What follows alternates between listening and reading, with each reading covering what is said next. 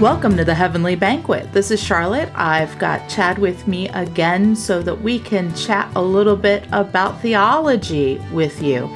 Today, we are going to be talking about some historical atonement theories. Chad, what are we talking about? Hi, Charlotte. Um, yeah, atonement theories. So the word atonement means to bring two things together. In general, it means to bring two things together. In theology, atonement theories are about how does God bring reconcile humanity and God how does God bring about that union? Most atonement theories are interested in how the cross and resurrection achieve that union um, with maybe an exception or two. So, if the goal of the cross and resurrection is union, then that event is, is somehow a mechanism to make that happen. And I think that's one a helpful way to think about atonement theories. They're trying to mm-hmm. uh, nail down the mechanism that brings about union between God and humanity. You said nailed down. Oh, that, that, but yes, okay. so that's a freebie. so yeah, okay, great. So we're talking about uh, yeah. So what happens? What we're trying to understand it, trying to uh, shake it out. How how is it that this is achieved? Right. I'm gonna I'm gonna suggest that we do as we go through these. Uh, let's give them a star rating. Let's do um, one to five. One to, one five, to five stars okay. on each of these, see how we're feeling about them. Um, so I want to start us off with kind of this big group of theories we're going to call uh, Christus Victor. Uh, so these are some of the earliest early church really pretty much obsessed with this idea and it has biblical basis too paul mentions um, some of some of this kind of language so we're looking at all of this language around Christ destroying death, Christ destroying sin, Christ destroying the devil, uh, Christ being victorious over powers, um, and being able to bring us back. Um, and then, sort of a prime example of this would be the ransom theory. Uh, we see this in Origen in the early third century. I'm going to talk a little bit more, though, about uh, the way that Gregory of Nyssa describes it. So I'm now okay. late fourth century friends. Uh, so this is the fishhook idea here. The the broader theological context is that the wages for sin is death or um, hell, um, servitude to the devil, these kinds of things, right? K- kind of um, synonyms in some ways, uh, analogous in some ways, but also different language used here. Um, and so the idea is that in this Christ event, uh, we have a sinless one who dies. And mm-hmm. if death, if hell, if the devil tries to trap it, then it's fooled and has to vomit up not just Christ, but all of us. Right? So. Yeah as Gregory says, uh, the deity was hidden under the veil of our nature, in human nature, that so as with ravenous fish, the hook of the deity might be gulped down along with the bait of flesh, and thus life being introduced into the house of death, and light shining in the darkness, that which is diametrically opposed to light and life might vanish, for it is not in the nature of darkness to remain when light is present, or of death to exist when light life is active. So, sort of the opposite of hell crashes into hell, the opposite of death, life itself crashes into death and obliterates it. Um, so, this is oh, the mechanism nice. where we, we get this language of Christ destroying death, Christ destroying hell. Um, John Chrysostom's Easter sermon. This is like right around the year 400. This is my favorite sermon ever. I don't think anyone should have written another Easter sermon after this. Uh, and I use it kind of in the beginning of Easter services as part of a proclamation, but this is a little snippet out of it, which is also speaking of this ransom theory. Hell took a body and discovered God. It took earth and encountered heaven. It took what it saw and was overcome by what it did not see. That's So, fantastic. th- isn't it? So, in the longer portion, you guys, you can look it up. It's available like anywhere. Um, is just goes on and on like that, and usually, it, more than one person gasps somewhere during it when you read it because it's just you don't hear it in such plain language. So, I think that's for me like one of the strengths of this theory is that it's um, just down to Christ destroyed death, Christ destroyed hell, uh, Christ has destroyed sin, etc. Um, it- and it's very powerful. Uh, it's also a very powerful depiction of God. I think it's the kind of God that we see uh, in things like the Passion narrative. I mean, excuse me, the Passover uh, narrative, as far as this hero redeeming his people. Uh, I think that's really compelling. On the other end of it, uh, problematic for me, is also this idea of God as sort of Liam Neeson, right, coming in to rescue us, because it's uh, fraught with some dualism, right? That the devil, that hell, that death are actually powers that God has to encounter in some way. Um, so we have some some issues there.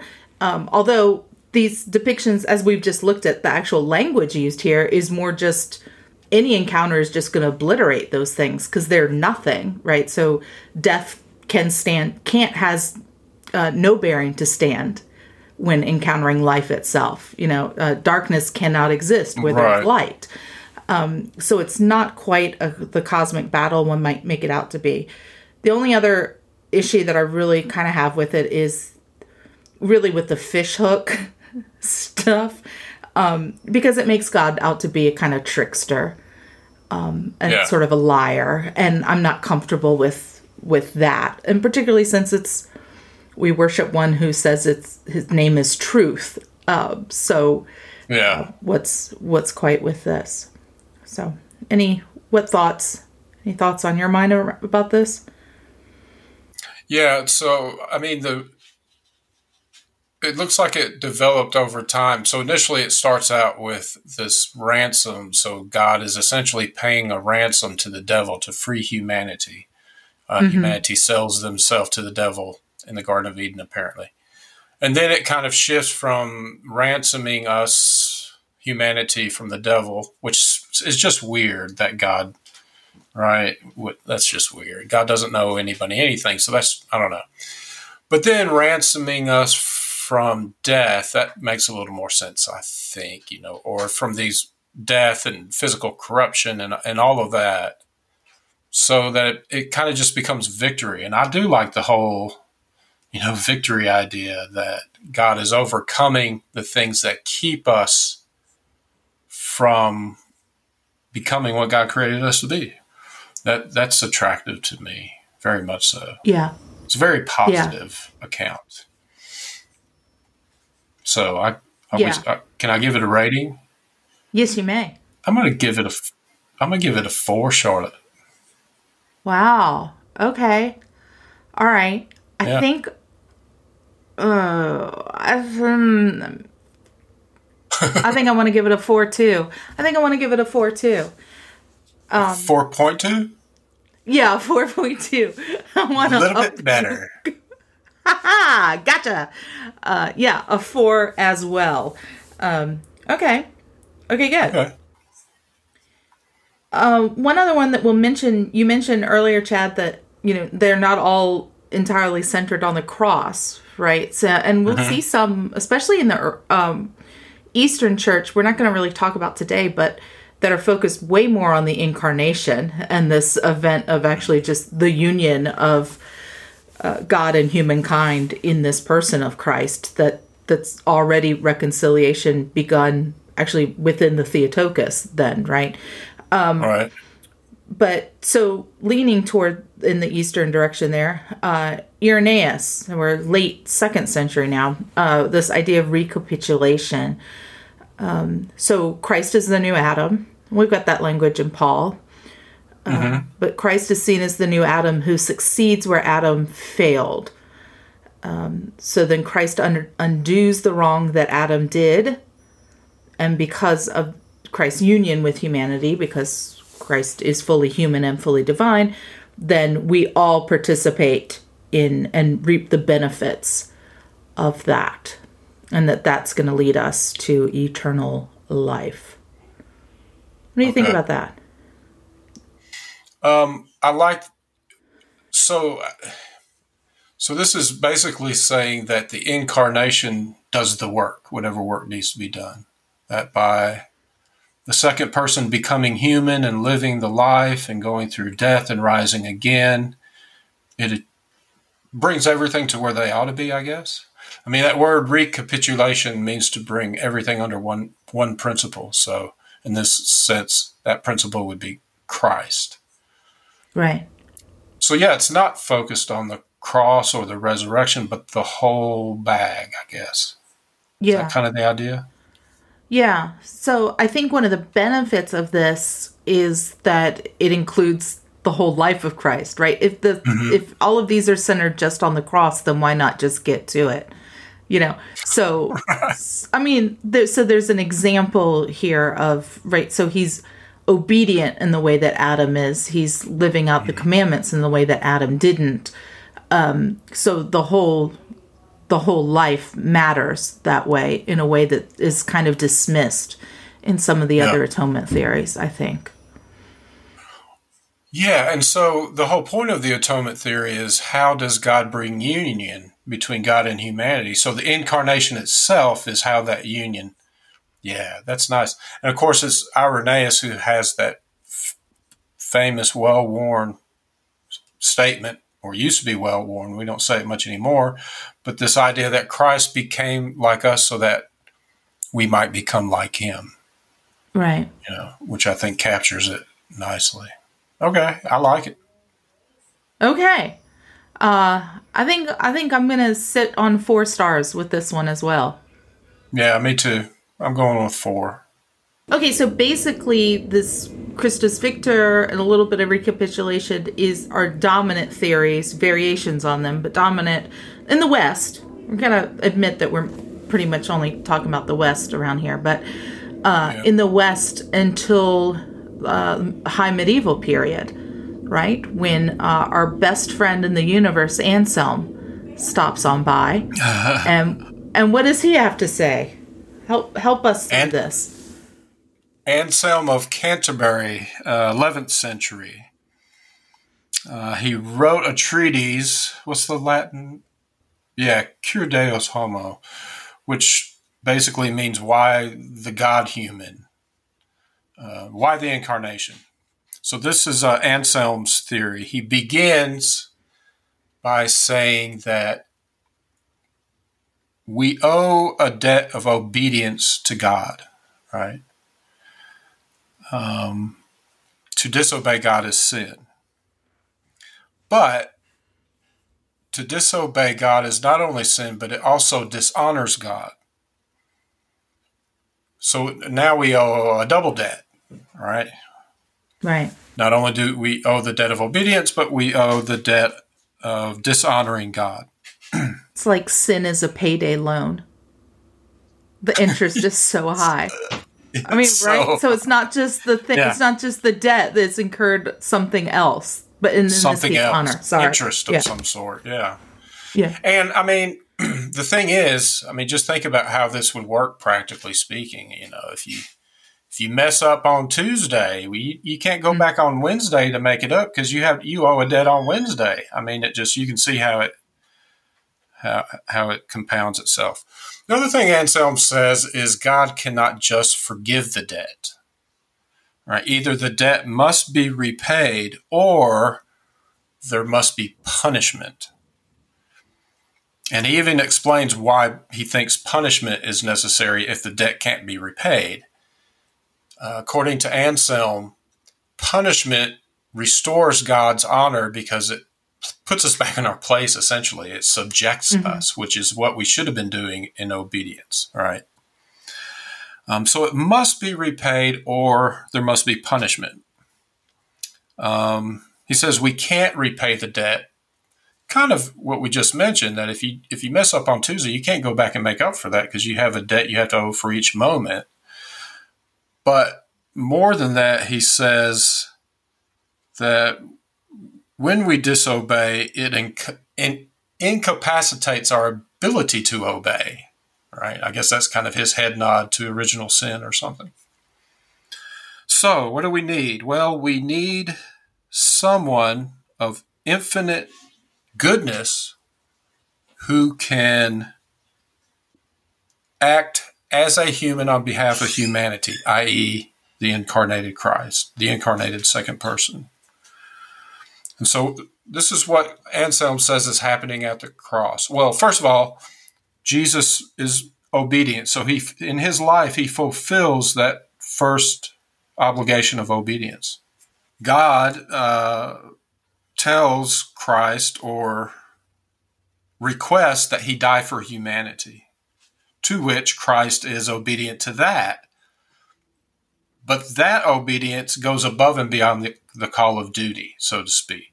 Mm-hmm. Mm-hmm. So, so what's happening at his death is he's accruing all this extra.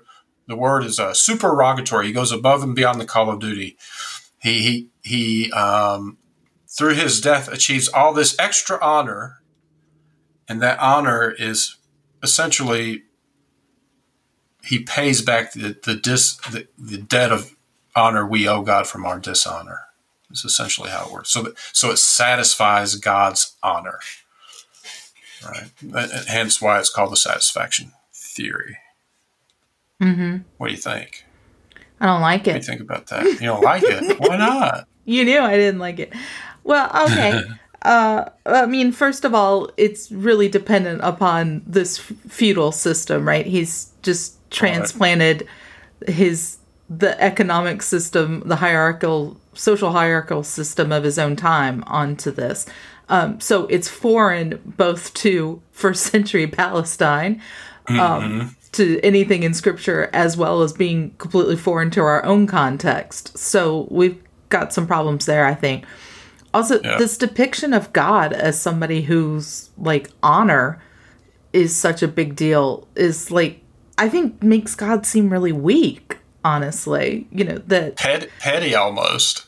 Yeah, that it can't take an insult or an affront, and I don't mean I don't mean that y'all to like diminish diminish uh, the problem of sin, but the addition of like, but oh, but ah, but it also hurt my feelings, or you know, this honor thing I think is is really an issue. I also, you know, the deal with the punishment being necessary to maintain order mm-hmm. or the hierarchy of the world is mm. uh yeah, that's not how we maintain order, the order of creation through subjugation um and punishment and making everybody in their place. I just see this as as just in every turn ending up in a really problematic place, both in this sort of abstract theology and then any application of it just um, mm-hmm. Being nasty. And I, I just don't like this depiction of God as being this um, kind of petty, vengeful um, punisher here.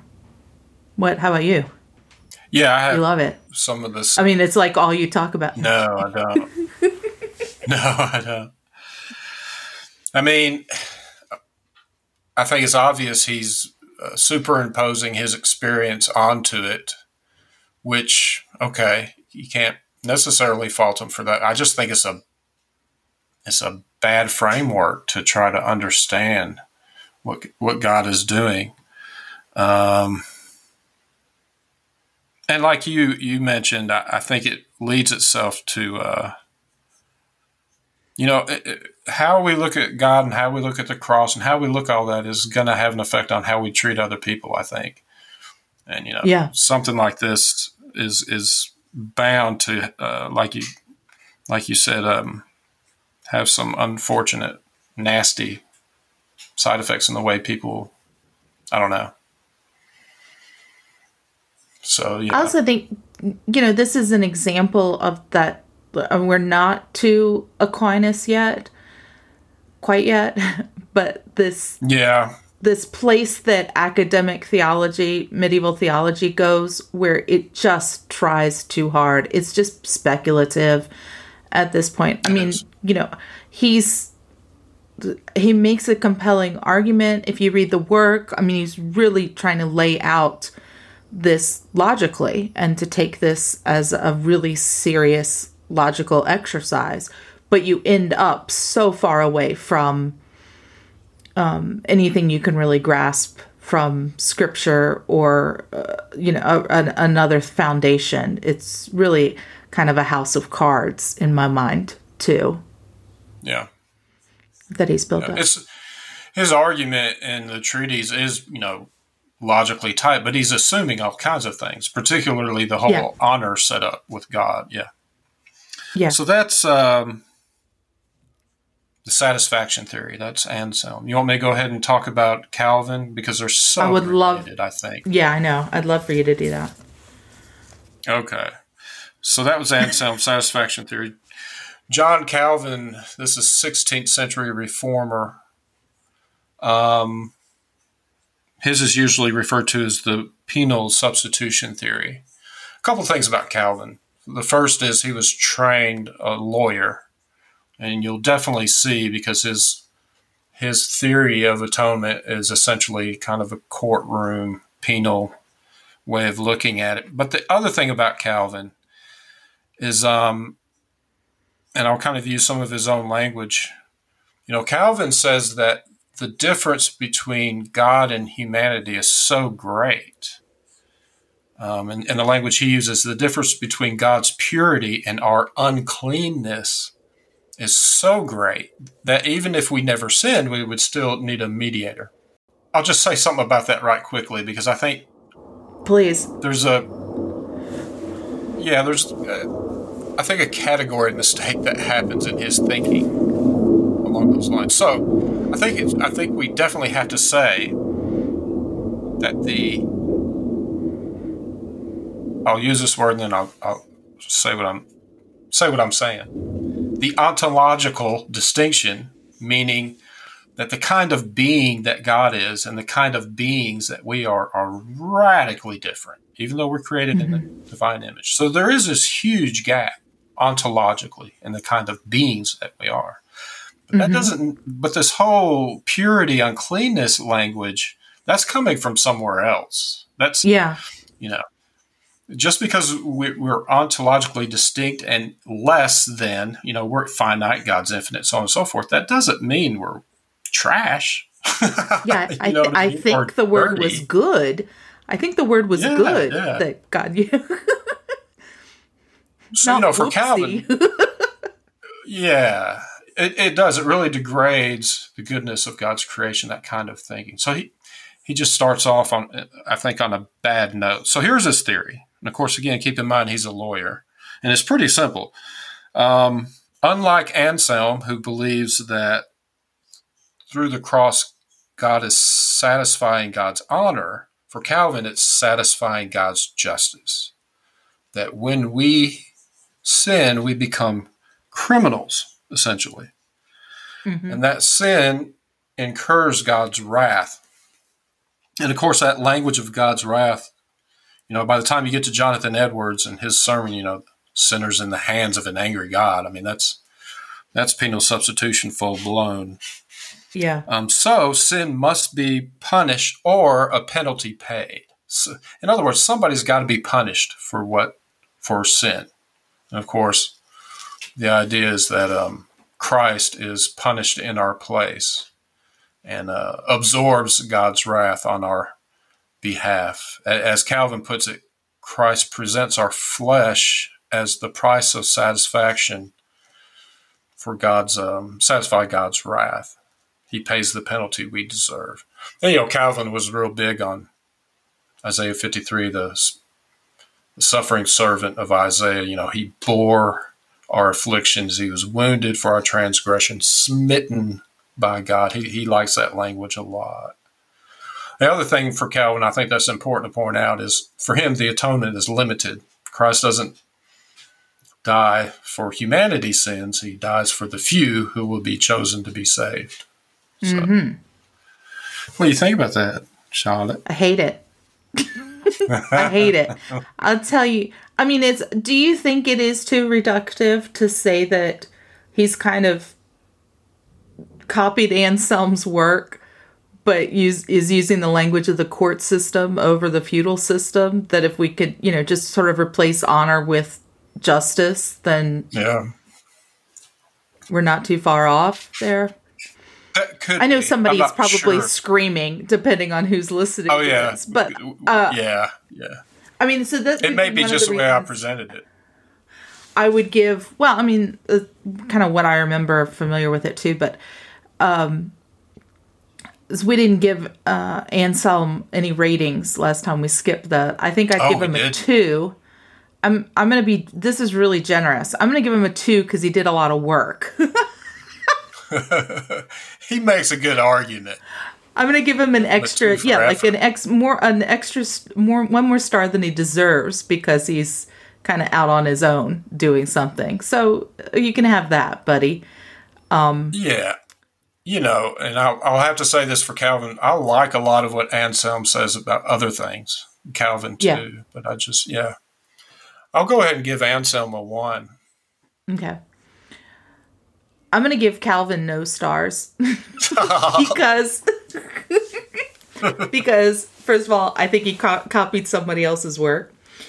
Um, second, this uh, this idea of I mean the idea of God's honor in Anselm is silly to me. Mm-hmm. I have the same problems with the way that God's justice is presented here. I think it's supposed to be more relatable, but I think it's far worse because first of all justice here is really un- only understood as being punitive, right? It's right. not.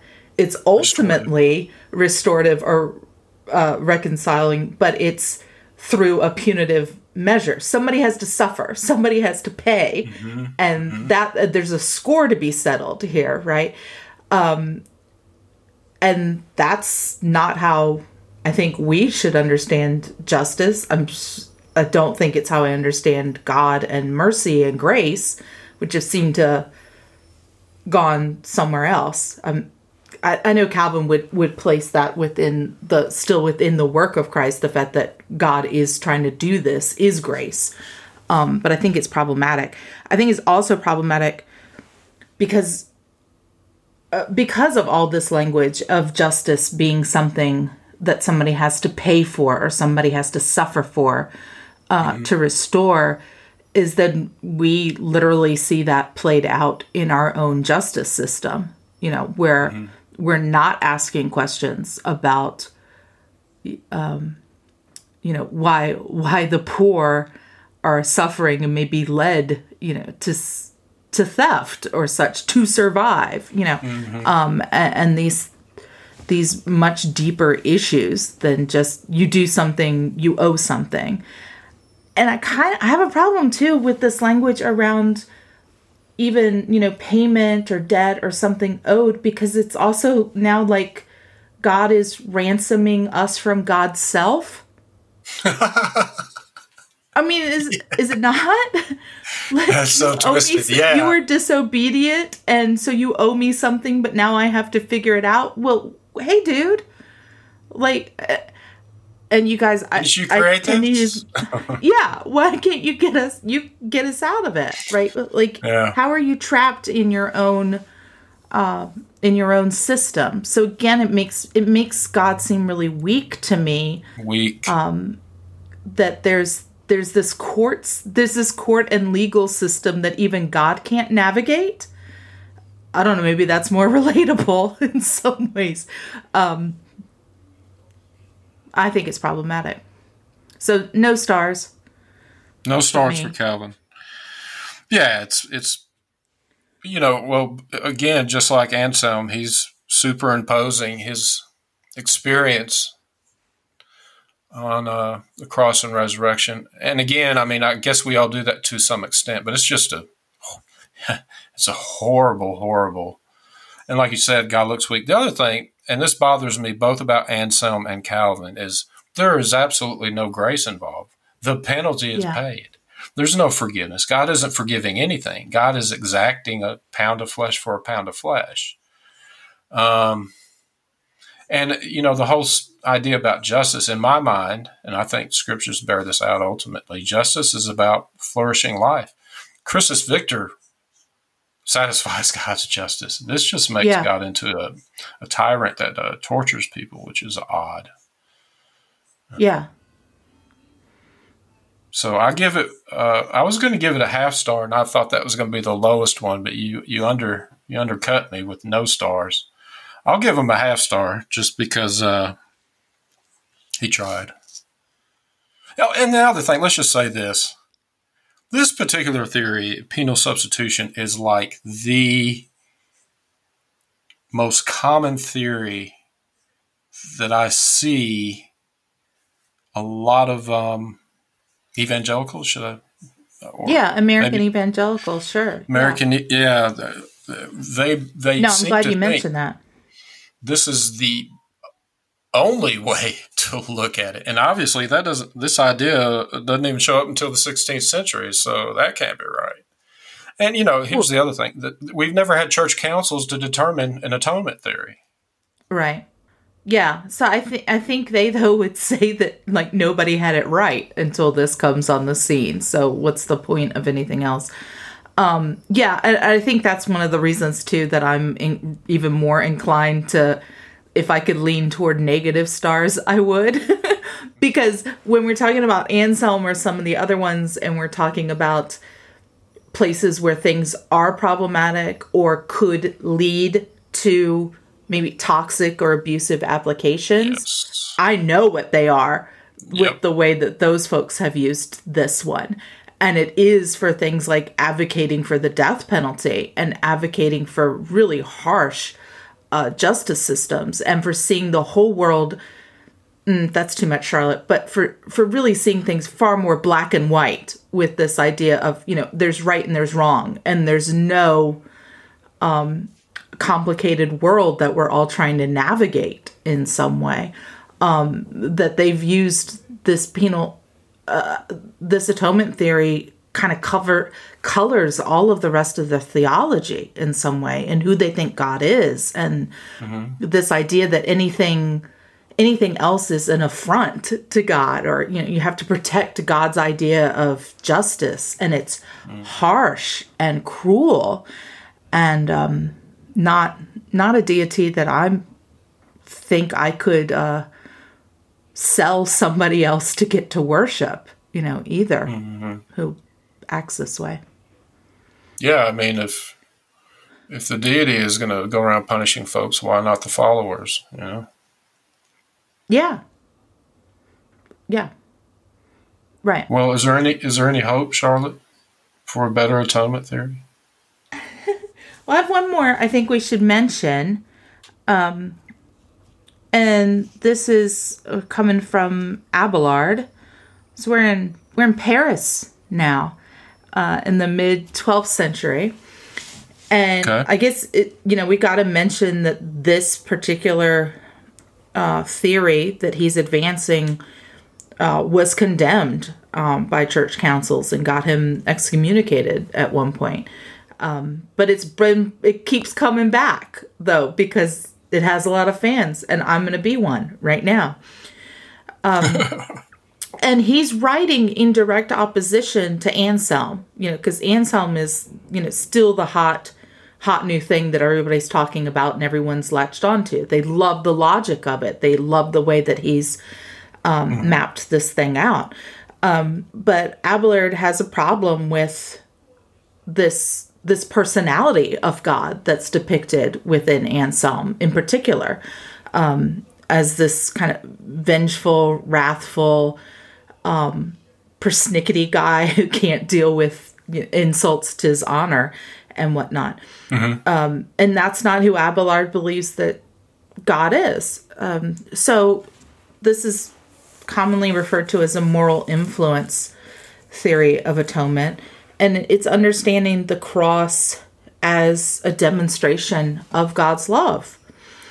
Um, that it through this demonstration, um, then we're changed. Our hearts and our minds are changed. That that the cross is this instrument that is going to call us to repentance.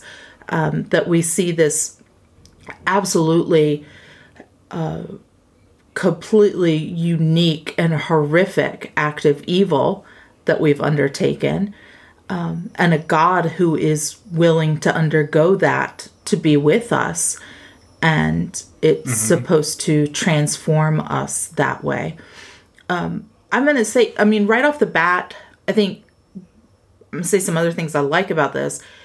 I like that this is the only one that is really out to transform us. That we're the problem and we're the instrument that needs to be changed.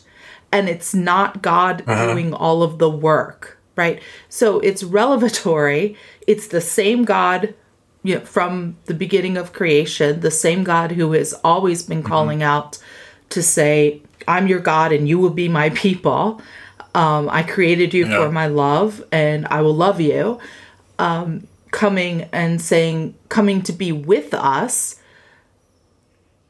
And then this awful thing happens where our creator yeah. shows up within creation and we murder our own God. Um, Lord have mercy. we said, Do you know how really awful we can be? check it out. Um, and that by yeah. looking into that as the supreme um, depth of human uh, sin and depravity, and that God's response to that is love and life, even that um, mm-hmm, is, mm-hmm. should transform us. Uh, in a very real way. He's not just saying, oh, you kind of think a little different, but thinking different having a transformed heart and mind is a transformation of person and that when confronted yeah. with that you will have you will act different you will be changed i like that i like that and i have to be honest i didn't used to like abelard's moral influence theory because i didn't think it had a mechanism mm-hmm. you know um, with the uh, with at least aspects of the ransom theory and the satisfaction theory and the penal substitution theory, the cross is doing something. And of course, that goes back to your, you, you were mentioning about this dualism that, you know, it's like God has to overcome something that is potentially stronger than God or something or what. Right. But obviously, the, you know, the resurrection shows that nothing compares to this God. You know, this is the God that brings things to, into existence that don't exist and raises the dead. There's what, what are you going to do with that? You know. So maybe there doesn't need to be a mechanism. God is doing what God has always been doing, and but revealing that to us is significant and transformative. Revealing that love, perhaps. Mm-hmm. So I have to. I like the moral influence theory more as we've been looking at these than I, I did previously, which is pretty astounding that I've changed my mind on that. Yeah, I like the, really I rare... like the I, I, like a few of them. I don't like satisfaction or penal substitution. Yeah, I give it. Yeah, so uh, yeah, we should mention that too. Uh, you know, you don't pick one right? So they're kind of a melange of of theories out there, and we may lean find ourselves leaning more into one or the other based on kind of usefulness, how they're informing what we do, how they uh, some of them better accord with certain portions of scripture, etc. So um, the they don't have to compete with one another either in that way. Right. I like I like this one though. I mean, you know, yeah, I think you you can fault it because it doesn't have like a mechanism or hasn't gone into some detailed narrative about like what and how. Uh, I think mm-hmm. that's actually a strength of it, though, um, because do we need to know how the sausage is made? You know, I mean, it's like too. Then then we really are into speculative territory, right? So this view of God of being love and life and mercy and kindness and uh, you know accords with the proclamation we see throughout scripture it accords with what we see through the life of christ and accords with this sort of continuous uh, revelation of the divine personality throughout scripture. Uh, i think that's a real strength of it because it's also not we're not getting into the trouble you know some of the first few century theologians got into with like this is totally radical and new and god's never done anything like this before sort of thing. Um and it is. It's unique and special but it's also um, very much more in a continuum that you can see or i can then than some of the other schemes let's say or theories in that way. Um, and if we're saying you know that the content of preaching of both John the ba- Baptizer and Jesus is repentance, is to change hearts and minds, than to say that well, what what else should this event um, produce but changed hearts and minds? Um, so there's Yeah. some according nice. some fittingness there too that I think is important that that isn't again as dismissive in some ways of the life of Christ as some of the other theories are gonna you know kind of don't need that and here here we see um, this being a final revelation in some ways How many stars? four Five. what this is unprecedented. We have a winner. we We have a winner. Well, four is a winner for me, but five, wow. Wow. You're not even leaving room for yourself to top it? no, goodness, no. Give him a four and a half so you could be five. No, I'm kidding. No, I mean, I like this a lot. I'm sure I'm going to, somebody's going to yell at me and find some, a lot of reasons why I shouldn't like it. And I mean, I've seen some objectives, ob- objections to it, but I'm, uh, I really like this idea of it just being sort of revelatory. And I think there's something, you know, we talked about how the um, Anselm and Calvin are using sort of their experiences uh, and supplanting those on top of atonement theories, etc. Um, I think this is more broadly experiential too, of you know being confronted, you know, whether it's Good Friday or Easter or um, any time that we're telling the passion narrative of um, how that story demands a visceral reaction, demands a response um, that's more than you know a cosmic transaction about debts and penalties and honor and things like this, but but that we're transformed Yeah. when we're confronted by it, and shouldn't that be the goal? Yeah. I like it.